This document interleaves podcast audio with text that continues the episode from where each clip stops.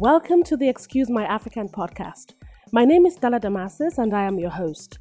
Join me as I take you on a journey through the eyes of a misrepresented and misunderstood African girl abroad. This is episode two. In this episode, I will talk about the African and Hollywood.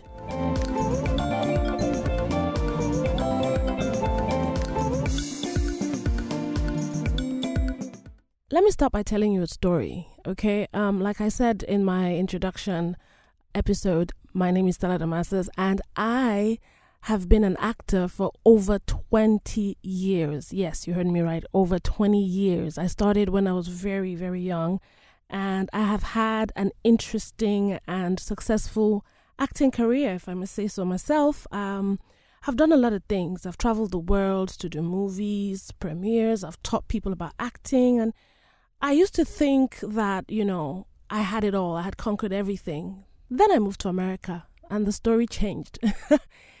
it was funny, it was crazy because when I moved to America and started attending auditions in, in the city of New York, I started hearing some strange comments from some casting directors, some agents, some managers. At first, I didn't understand it. And then I began to realize what they were actually saying to me. And for the first time in my life, I was really shocked. So, this is what usually happens. I go for an audition, and when I'm done, I hear, Stella, you're amazing. You're a great actor. I mean, you have the experience, you have what we want, but unfortunately, you're not African enough. Wait a minute. I am not African enough? I don't get it. I asked so many of them, I'm like, what do you mean by I'm not African enough? I, I don't understand. And they would say to me, well, when we think Africa in our movies or in the media, we think very dark skin. That that's what separates you. So you're not dark enough. You're light skinned, and and your accent is different. It's not African enough. I'm like, am I supposed to be dark like every other person? I mean, there's variety in Africa. What do you mean I'm not dark skinned and my accent is different? How did you expect me to sound? So apparently, they hear a certain type of accent from so from some of the Africans that they experience on TV or in some places, and they feel that that's how we're all supposed to sound. So a, an agent actually said to me, "Look, Stella, you're very good at what you do, but I'm I'm having issues with the fact that we might not be able to get you jobs, you know, because um, in Hollywood, when we think African woman, we're thinking dark skin, sound really African, and you have to either be very skinny no, you have to be very big. I'm like, um, I'm a size 10, thank God, because I used to be a 12, but now I'm a size 10. But I'm expected to be a size 4 or a size 6, and if I'm not, I should be a size 20 or 24 for me to be accepted as a pure African. And then I had to ask one of them, I said, What or how does an African sound? I just want to know. And she says, Look, I don't mean to offend you, but I mean, it, it should sound something like, uh, when we come from the home, it has to be this way and that way. And I laughed. At first, it really, really hurt me. I was really upset. But then I realized that I had to start educating people because this is not um, them trying to be offensive. It's, it's not them wanting to offend me, but it's just what they know. It's all they know. So I thought about it and I said, look, I don't know everything about Jamaica apart from reggae music and Bob Marley and some other things and and the ragga. So why should I get upset when someone doesn't really know much about Africa, especially those who have never been to Africa? So I started teaching them that look, Africa is not a country, it's a continent that's made up of different countries. And I come from one of the countries known as Nigeria. My accent is totally different from a Ghanaian.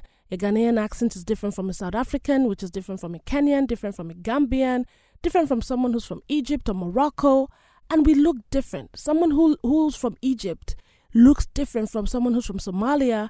Even Nigerians vary. We have very dark, we have medium brown, we have very light, we have albinos, we have all kinds of people. So do not expect to meet a certain type of because I was watching television and there was a, a television series that I was watching and I was so I was so amused at the fact that they had some guy who was supposed to be Nigerian and apparently he was not really Nigerian, but they forced him to try and sound African. And when I was listening to this person that was supposed to be Nigerian, it sounded like he had like five different accents from five different countries, and I, I couldn't place where he was from. He was definitely not from my country because I know how Nigerians are supposed to sound. And then I started asking myself, what is the problem? Is it that the, the casting directors or, or the agents cannot find us? Is it that they don't know that Africans who are trained actors do exist? Or is it a problem of just finding the right script? And that's when I heard that, oh, you know, it'll be a problem getting you a role because Hollywood hardly writes scripts for people of your kind. And I'm like, my kind? Whoa, this is this is this is crazy. What do you mean my kind? So what it means is that not only am I black in America, I'm in I'm I'm a minority in in Hollywood. I'm not recognized, I'm not represented because getting representation for for an African immigrant is one of the toughest things in the world from what I see here in America because they say that they can't find the jobs, they can't find the roles for someone like me who's light skinned, who does not sound like the African that they're used to, who's not a size two or four, who does not behave like an African. Well, I'm sorry because there are millions of us all over the world who represent Africa. I'm Nigerian, proudly so. I'm here in America and I'm here to stay.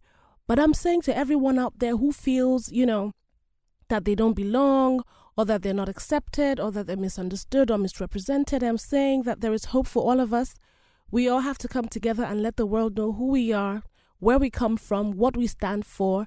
We have to have our own narrative and not let the media di- dictate to people what Africa is because people always see the other side of Africa. They don't see the education, they don't see the beauty, they don't see the money, they don't see the natural resources, they don't see the variety, the diversity, the culture, our traditions, our beauty, everything that we stand for.